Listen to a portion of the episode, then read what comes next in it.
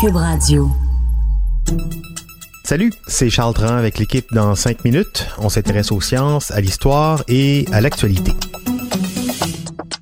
Aujourd'hui, on parle de guérilla de guérilla mondiale. Les militants écologistes se radicalisent, on le voit, on l'observe.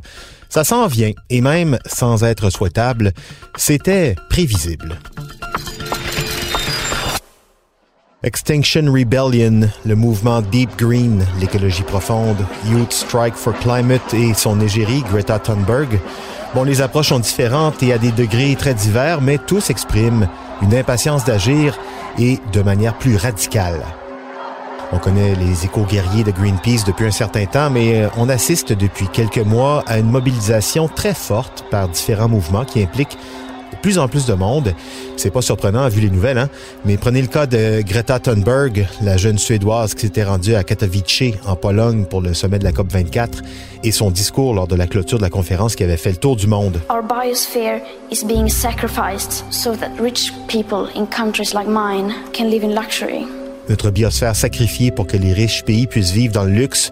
Et si les solutions au sein du système sont impossibles à trouver, nous devrions peut-être changer le système lui-même. Des mots forts qui ont eu un effet. Rapidement, on a vu euh, des grèves étudiantes sur le climat qui ont mobilisé des dizaines de milliers de jeunes, et très jeunes même, et ça continue tous les vendredis. En France, des écologistes appellent à la guérilla mondiale, ni plus ni moins, arguant que la transition écologique, je cite, c'est du foutage de gueule, une guérilla mondiale, mais non violente, on s'entend. On appelle là-bas à prendre le maquis, hein, s'éloigner, développer des solutions alternatives dans les domaines politiques, économiques, social, environnemental, qu'on pourra dupliquer pour faire basculer le système, c'est ce qu'on souhaite là-bas. Au même moment, au Royaume-Uni, Extinction Rebellion apparaît.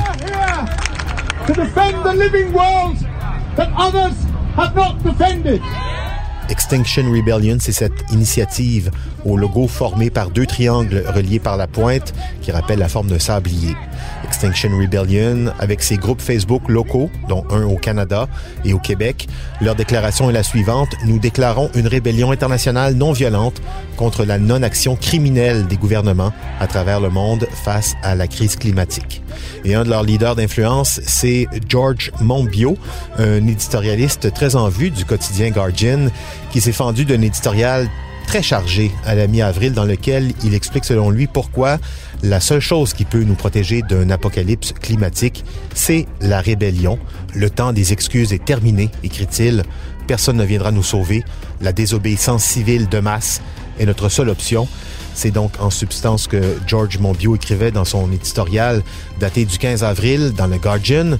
Bon, on s'entend avec Extinction Rebellion, George Monbiot n'appelle pas à la violence ou toute forme de terrorisme vert, mais quand même, le ton monte et le groupe s'organise avec donc ses pages Facebook, son logo très clair, facilement reproductible pour les manifestations. On souhaite changer les mentalités, rapidement donc avec cette désobéissance civile de masse. Et d'ailleurs, la semaine dernière en Angleterre, la police a dû arrêter 1000 personnes de ce mouvement Extinction Rebellion qui se sont couchées dans les rues de Londres en signe de protestation pacifique. Et déjà, il paraît que ça fait beaucoup de pression dans les, dans les prisons locales. On n'a pas de place pour, euh, pour les mettre. Mais tout ça, ça reste encore du doux. Certains sont prêts à aller plus loin et plus fort, d'où une idée encore plus radicale, le sabotage des centrales, le sabotage de barrages. Vous savez, ce, ce genre de choses. Le Deep Green Resistance, la résistance par l'écologie profonde.